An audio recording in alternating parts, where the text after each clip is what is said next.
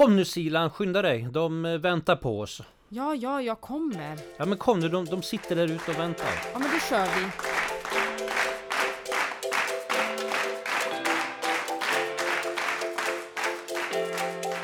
Hej och välkommen till eh, dagens avsnitt av Ledarens perspektiv. Idag träffar vi en person som bland annat varit chef för snabbinsatsstyrkan Nordic Battle Group. Eh, Han har under flera år varit Sveriges nationella representant som militärrådgivare i Europeiska unionens militärkommitté i Bryssel och är idag general och arméchef. Välkommen Karl Engelbrektsson. Tack så mycket. Karl, vi kastar oss direkt ut i de stora geopolitiska fälten och, och, och eh, det är ju minst sagt en, en eh, tid av omvälvning i, på ett globalt plan. Eh, vad betyder det som nu sker i, i världen för dig som ledare i det svenska försvaret? Om vi eh, börjar i den änden att eh, vi håller med covid-19 ett tag och så börjar vi med det som har hänt under en längre tid och så lägger vi på covid-19 på slutet. Då skulle jag vilja säga att just nu så lever vi i en tid där världsordningen håller på att ritas om.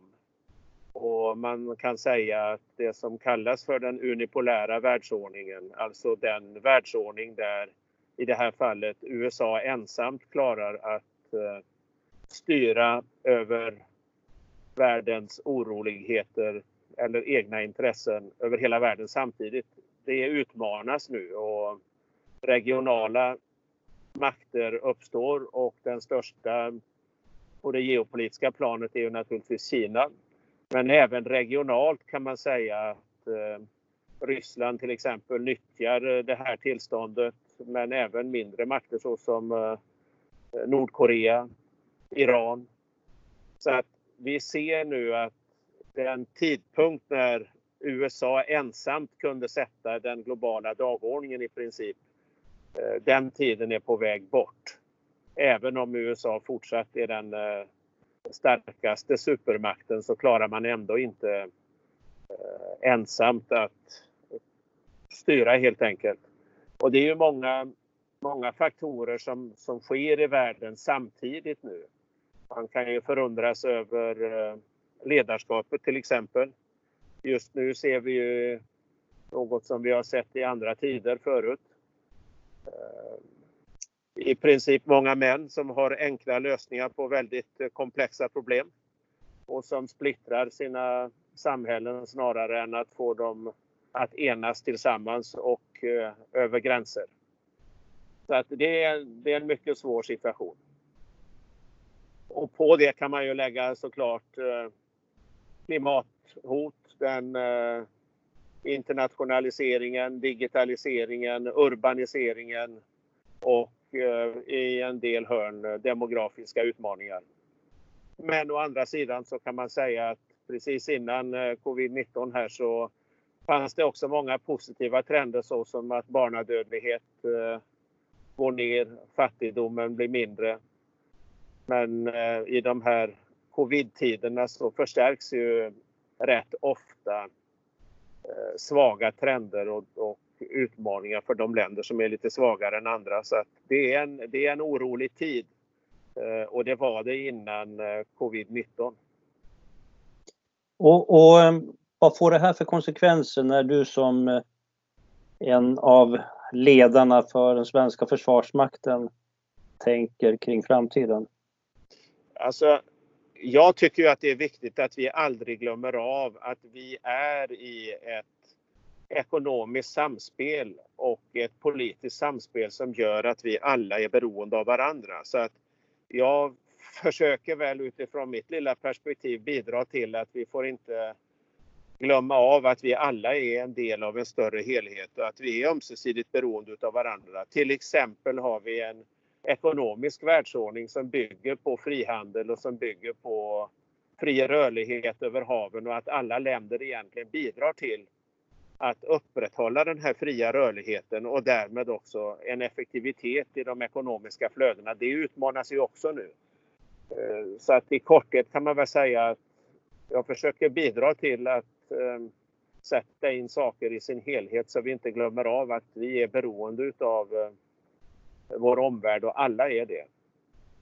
Vi får inte glömma av nu samarbetet i EU, samarbetet som partner i NATO eller bilaterala samarbeten.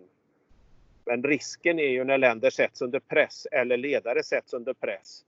Det är att man blir mer introvert eh, och tänker mer på sig och sitt när man egentligen behöver samarbeta ännu mer.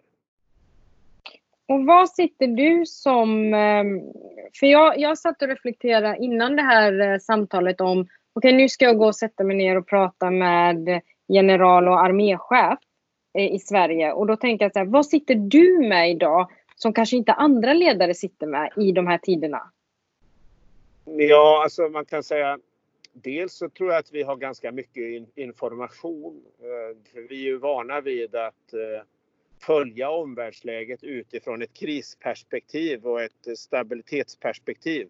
Så när det blir någonting som avviker ifrån de beteendena då får ju vi ganska tidigt reda på det och, och jag är en del i en stor organisation som eh, alltid har en, en eh, mycket avancerad omvärldsbevakning och den får man ju, får man ju del av då. Men om man vänder på det så är rent operativt, det som jag är ansvarig för, så, så får det ju har det covid fått en stor påverkan på hur vi genomför vår verksamhet och det är också vi har ju trupp utomlands i många länder och där är ju krig och konflikt redan innan covid-tiderna.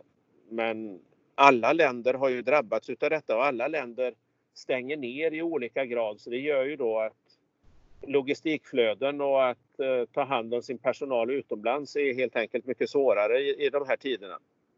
Om man måste hämta hem någon till exempel på grund av eh, sjukdom eller att något allvarligt har hänt. Så är det inte bara att resa in och ut i, i de här operationsområdena heller som det var förut. Och när det kommer till omvärldsbevakning, mm. hur blir man riktigt bra på det? Att ha en god eh, bild av vad som sker? Eller hur blir du det, ska jag fråga dig? Alltså jag, jag har ju en eh, fördel i att jag ingår i en organisation med väldigt mycket kompetenta medarbetare som eh, eh jobbar med de frågorna ständigt. Däremot när man är, är, är, lite högre chef då gäller det att ställa de rätta frågorna och försöka snarare låta då stab och organisation bidra till att ta reda på eh, vad det är som skulle kunna påverka våra operationer eller vår utveckling. Eh, vi måste ju följa tekniktrender och försöka ligga långt fram i tiden. Eh, om, som nu försöka definiera vilka behov vi har eh, 30 till 35 och de studierna måste påbörjas nu. Samtidigt som teknikutvecklingen går mycket fortare så det, det är också en stor utmaning till hur vi traditionellt har jobbat med långa utvecklingsserier på en 10-15 år. Och, det, det, omvärlden den, den påverkar väldigt mycket. Ja, jag förstår det. Och vi lever ju i vad vi idag kallar som, i alla fall, det är väldigt enkelt att säga att det är en transformativ tid där saker sker väldigt, väldigt fort. Eh, du tog upp det där med att vi är beroende av varandra och att eh, delarna och helheten måste gå ihop. Men hur stimulerar vi det här samspelet och hur gör du i din organisation för att stimulera ett samspel? För att få det där att funka? Alltså, om man då först då får man förstå lite grann hur vi jobbar. När, när man är general då har man en stab. Eh, och I mitt fall har jag lite mer än 150 personal. Och de har egentligen två uppgifter. Det är att eh, serva våra underställda och att ge chefen bra beslutsunderlag. Eh, en, en förstärkning egentligen utav, eh, utav chefens hjärna brukar jag säga. Och då måste man skapa ett klimat där de vågar och utmana mig som chef och andra chefer i vårt tankesätt. Så att vi inte låser in oss själva i, eh, i inaktuella mönster. Och jag jobbar mycket med, och jag tror de som jobbar närmast mig, de, de säger allihop att jag försöker tänka uppåt och utåt. Jag har sällan synpunkter på det de föredrar för mig när det gäller eh, vad de har kommit fram till. För det har ju de haft tid att göra ofta mycket bättre än vad jag gör. Eller nästan alltid. Eh, så det, det finns ingen anledning att lägga fokus på utan jag försöker tänka på vad de inte har tänkt på. Eller hur det kommer in i ett ännu större sammanhang så att vi inte missar det. Så jag försöker bidra till att stimulera dem eh, att tänka uppåt och utåt. Att hela tiden sätta sig i omvärldens perspektiv och titta på den lösning som vi tar fram. Hur uppfattas den? Om vi då går till covid-tiderna nu. Eh, så om man tränar på de här tanken hela tiden, då är detta en tidig tanke. Det är att om man har en strategi som avviker från omvärlden så spelar det ingen roll om den strategin är rätt. Om omvärlden inte uppfattar att den är rätt. Så vi är alltid beroende av omvärldens perspektiv och därför så måste vi träna oss i att sätta oss i omvärlden och titta på oss själva och vårt eget beteende eller de beslut som vi är på väg att fatta. Så jag, jag, brukar säga att man, man, måste som chef så måste man resa då i många olika perspektiv. Man måste resa på tidsskalan, resa in i framtiden, hämta hem den och försöka göra den relevant i nuet. Alltså bra framtidsstudier är ju inget värde om man bara håller sig 10-15 år bort hela tiden. Utan tricket är att göra framtiden, vad man tror om framtiden, relevant idag så att man har en resa mot framtiden. Man kopplar ihop de två perspektiven. Och sen måste man resa liksom organisatoriskt ifrån eh, högsta nivå ner till verkligheten. Och sen sätta in detta då i ett, i ett perspektiv. Hur de aktörer som man själv inte styr över men är beroende av, hur de uppfattar den verksamhet som man själv håller på med. Så den, de där typen av resonemang har vi regelbundet med, mina, med min stab och min ledningsgrupp.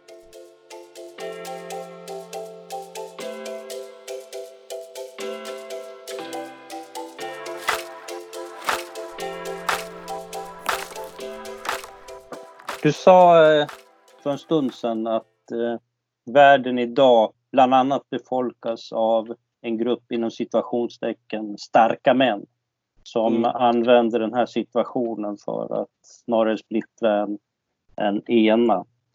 Eh, de här starka männen och alla andra beslutsfattare har ju att i allt större utsträckning fatta beslut om väldigt komplexa frågeställningar.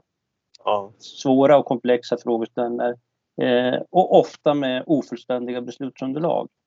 Det här är ju rimligen en situation som, eh, om man säger så, din bransch kontinuerligt tränas att, att agera utifrån. Hur tänker du kring det? Hur förbereder vi oss för att eh, kunna ta riktigt bra beslut i komplexa situationer? Ja, dels så är det en utbildnings och en träningssak. Alltså man måste träna på detta, man måste bli utbildad på det.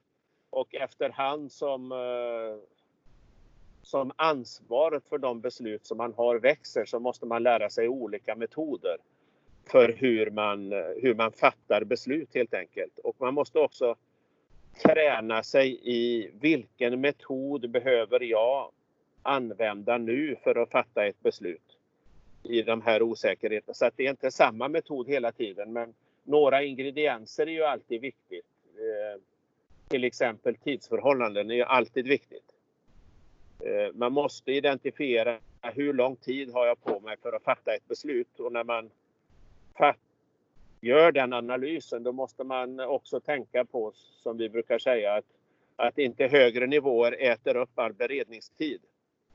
Utan man måste ju engagera de som ska göra jobbet så tidigt som möjligt. Och då blir oftast metoden att man får, ehm, om man har ont om tid, då måste man göra detta parallellt och involvera genomförandeledet mycket tidigare än vad man eh, annars gör. Men vi tränar väldigt, vi tränar mycket på detta och, och vi övar också på det.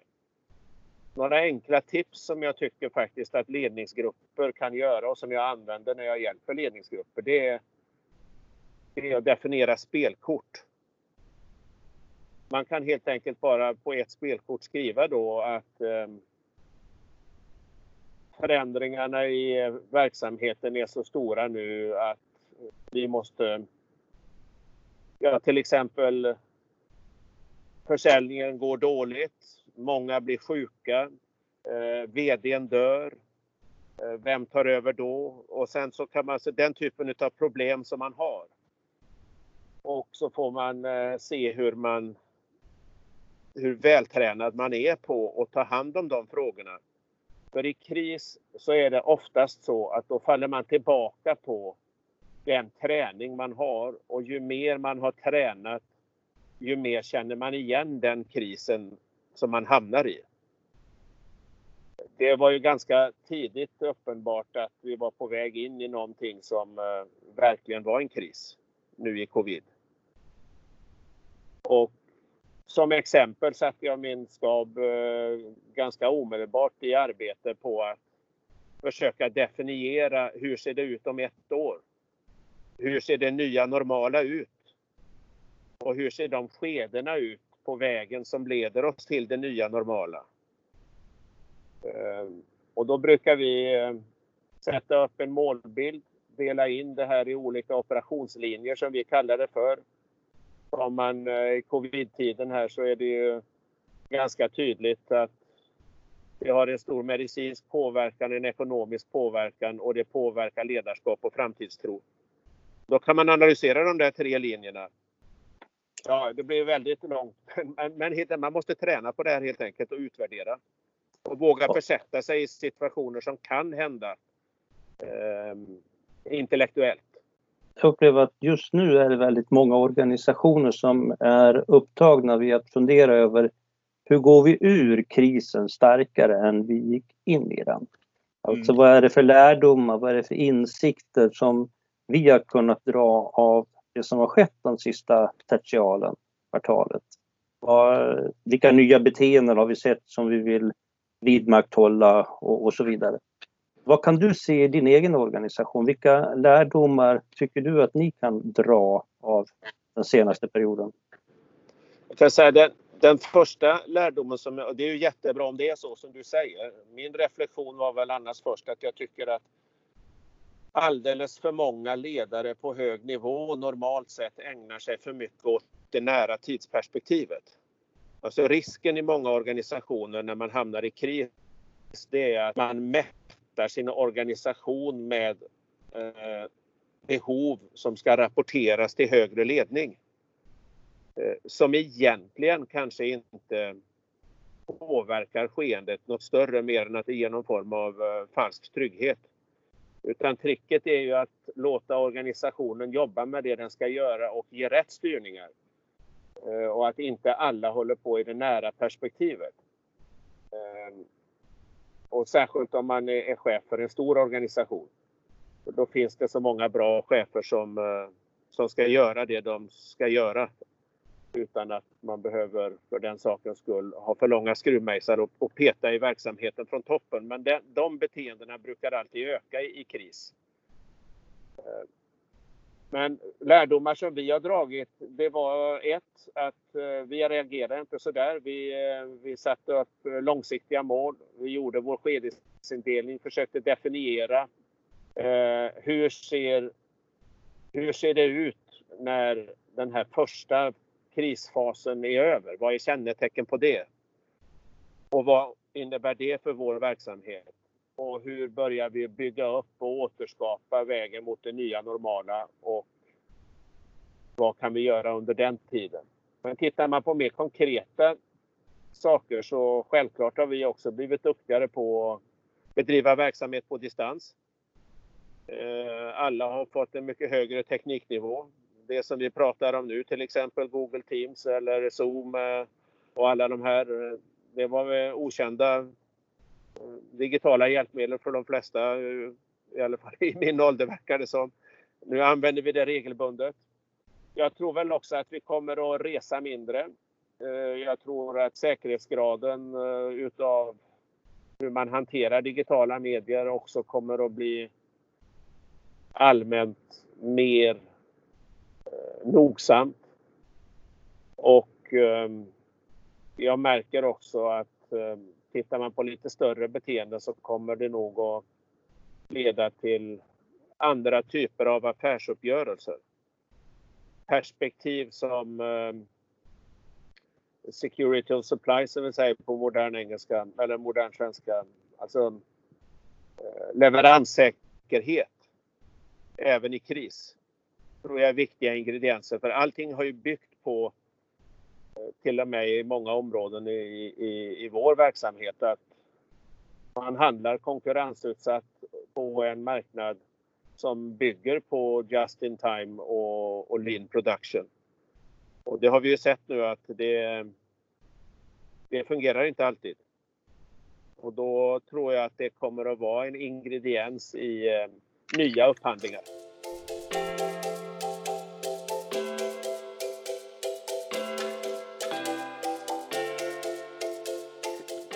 Du har ju en eh, bred internationell erfarenhet och utblick både från Nordic Battle Group, från eh, uppdraget som vår resurs eh, och ansvarige i Bryssel med mera. När du tittar på vad som är på allvar avgörande för att skapa väl fungerande samhällen ur ditt perspektiv, vad skulle du svara då? Då skulle jag svara utbildning, utbildning, utbildning. Och ska man koka ner det så är det egentligen frågan om om kvinnor har likvärdig tillgång till utbildning som män har. De samhällen där det fungerar, de blir på sikt starka och stabila. Det är min, mm. det är, det är min erfarenhet och, och spaning. Så när jag är ute och har varit ute i världen så har jag alltid, eh, och, ja, sen jag började reflektera över det här, frågat vilka är de inflytelserika kvinnorna i den här regionen, i, i det här konfliktområdet. För oftast så i konfliktområden så är det män som möter män. Men eh, alla samhällen består utav ungefär lika mycket män och kvinnor. Så att vi måste vända oss till hela befolkningen. Och då, då handlar det, då, det handlar till slut om att kvinnor ska ha tillgång till utbildning. Vad händer när kvinnor får tillgång till utbildning som du ser från ditt perspektiv? Nej, men jag ser ju i, många konfliktområden och det är ju många som har eh, tittat på detta. Jag får väl ändå säga att vi var någorlunda tidigt ute med att reflektera över det här. Det som händer i, i, i samhällen som är i krig och konflikt det är ju oftast att kvinnorna drar runt mikrosamhället medan eh, männen är, är, utövar kriget. Och alla familjer, alla jordbruk, allt djur etc. som ska skötas. Eh, det sköts ju oftast utav kvinnor eh, och i stor omfattning i konfliktområden. Och det gör ju att när samhället får en... Det är inte bara att kvinnor ska utbilda utan samhället ska ha utbildning. Men om jag kokar ner det till hur kan framtiden se ut? Jo, då är det ett samhälle där, där man har tillgång till bra utbildning.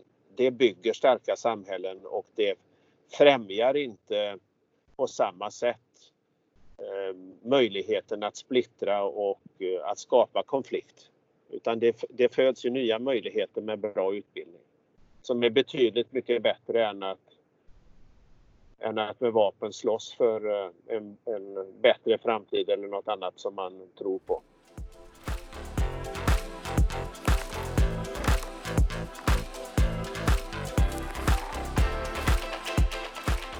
Du nämnde Karl eh, i försnack som vi hade innan inspelningen att eh, redan som 14 år så var du ledare och organiserade seglingskurser.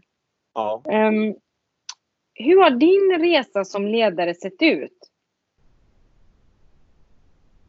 Ja, alltså det började där. Det, jag tror att det var ungefär där det började. Uh, och då märkte jag att jag hade lätt för att organisera och jag tyckte om att utbilda andra.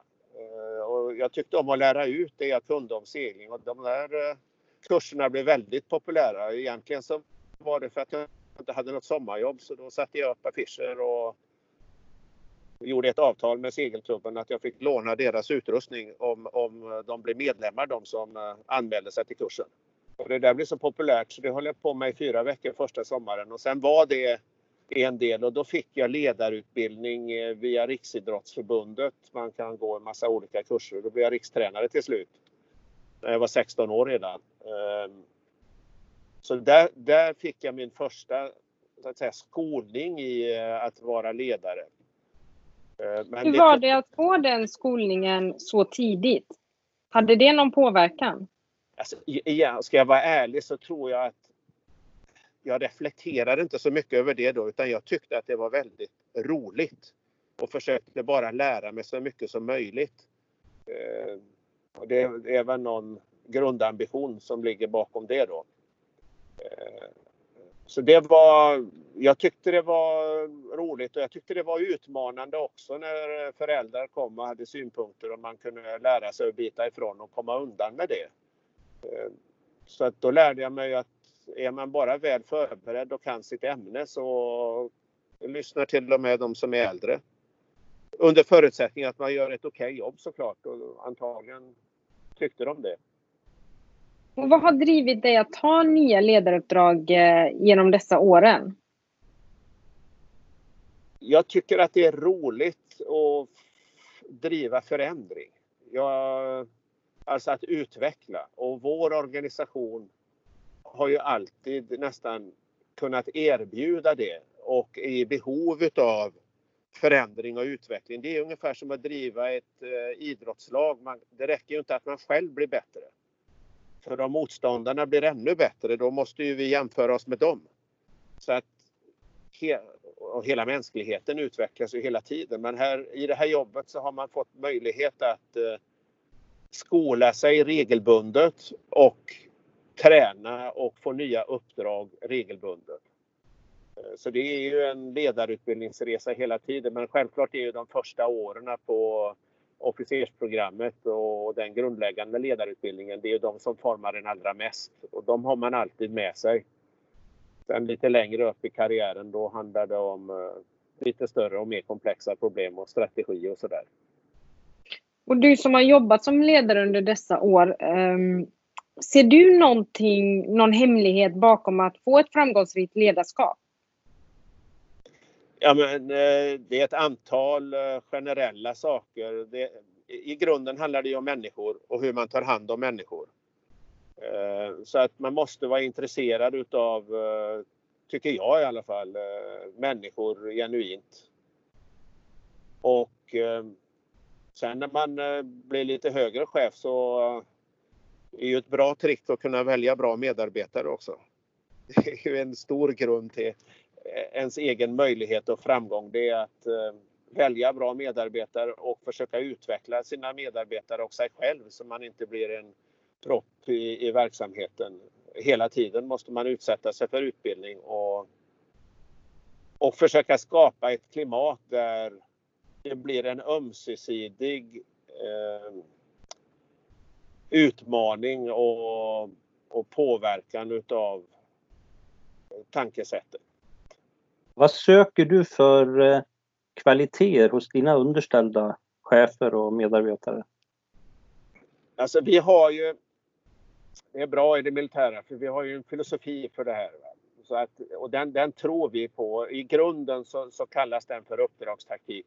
Och det betyder i grunden att vi vill att man ska ge uppdrag snarare än detaljstyra och man ska ge ramar och uttrycka tydliga mål och sen ger man begränsningarna i eh, höger och vänster. Inom detta får du hålla dig för att uppnå det här målet.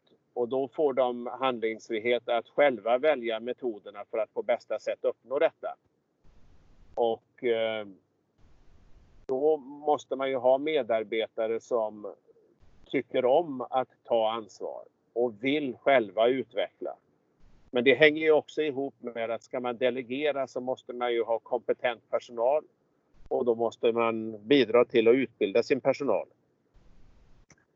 Så sammanfattningsvis människor som vill ta egna ansvar, driva och underkasta sig kontinuerlig utbildning och att själv vilja utvecklas.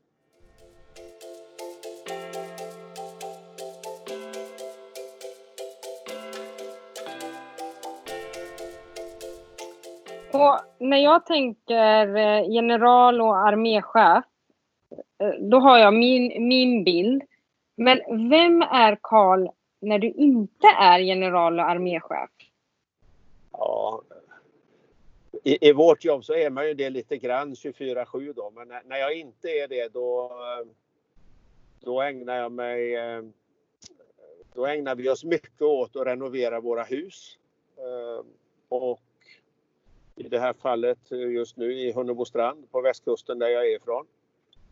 Eh, och sen försöker jag träna regelbundet. Och eh, jag har väl nästan gett upp att jag ska bli en bra golfare men jag tycker det är vansinnigt roligt att spela golf. Men det tar ju mycket tid så det måste planeras. Men jag brukar gå upp tidigt på morgonen och spela golf. Och jag är nyfiken. Vad, vad, vad kom intresset för armén och, och den världen ifrån? Det hade jag inget intresse av alls förrän jag gjorde värnplikten. Och det är den stora styrkan med värnplikten, det är att man får tillgång till eh, eh, ja, humankapitalet helt enkelt och får möjlighet att eh, locka till oss personal som annars kanske inte hade haft en tanke på det. Själv är jag en sån. Utan det var helt enkelt så att jag fick göra min värnplikt på 15 månader. Och i slutet utav den, ja egentligen hela tiden, men, men det sista halvåret då fick man eh, ansvar för att eh, föra befäl över en pluton, eh, 36 personer. Eh, I det här fallet en, heter det en skyttepluton och då fick man helt enkelt leda den i svåra situationer och på något sätt så lyckades de att träna upp oss till att ja, faktiskt klara av det där och leda människor i ens egen ålder och det var ju rätt mycket folk tyckte man då och ehm, mycket personal och var ansvarig för mycket materiell och, och ganska farlig verksamhet. Men då kände jag en, en glädje i det. Att det var en kombination av att leda och att vara utbildade hela tiden. Um, och när gruppen fungerar, när teamet fungerar och gör nästan det omöjliga, det är ju en härlig känsla. När man liksom tränar och tränar och tränar och sen får man ihop det där till, uh, till match. Det är ju fantastiskt. Ser du någon utmaning idag som armén har? Åh oh ja, vi har ju utmaningar hela tiden. Den, den, positiva utmaningen är ju att regeringen har bestämt att vi ska bli större och bättre. Och det betyder att vi måste lägga om vår verksamhet eh, på ett positivt sätt eh, och utbilda större enheter. Det vi jobbar med nu det är att bygga en organisatorisk eh, nivå som kallas för brigad. Det är ungefär 4 500-5 000 människor som ska kunna samspela i alla funktioner för att bli en taktisk duktig militär enhet. Och därigenom så bidrar vi till eh, att vara krigsavhållande. När man ser att vi klarar av att göra så svåra saker då vet man att, eh, att man, de ska man inte ge sig på. Eh, och det är vi, det är, vi börjar bli bra igen på detta. Tack så mycket Karl för att du har eh, velat vara med i vår podd. Eh, men innan vi avrundar så skulle vi gärna vilja eh, få ett bok och ett filmtips av dig. Ja, mitt boktips det är Teams of Teams med Stanley McChrystal. Då får man en militär flavor på, på militärt ledarskap. Den är i grunden en bra bok om man tycker om, eh, tycker om ledarskap. Film är ju lite svårare, då blir jag lite nördig. Eh, jag tycker ju om att titta på, på dokumentärer. Eh, annars så blir det väldigt skönlitterärt. Det, det tittar jag också mycket på. Fast då blir det ju då blir det mycket serier. Jag har, jag har tittat igenom hela Vikings till exempel. Så det tycker jag var trevligt att det kom, verkar komma en ny säsong nu. Tack för det. Tack så mycket Karl för att du var med i vår podd idag. Och har du som lyssnare några frågor eller funderingar så är det bara att kontakta oss. Ni hittar oss lite överallt på sociala medier. Tack så mycket Karl. Ja, tack själva.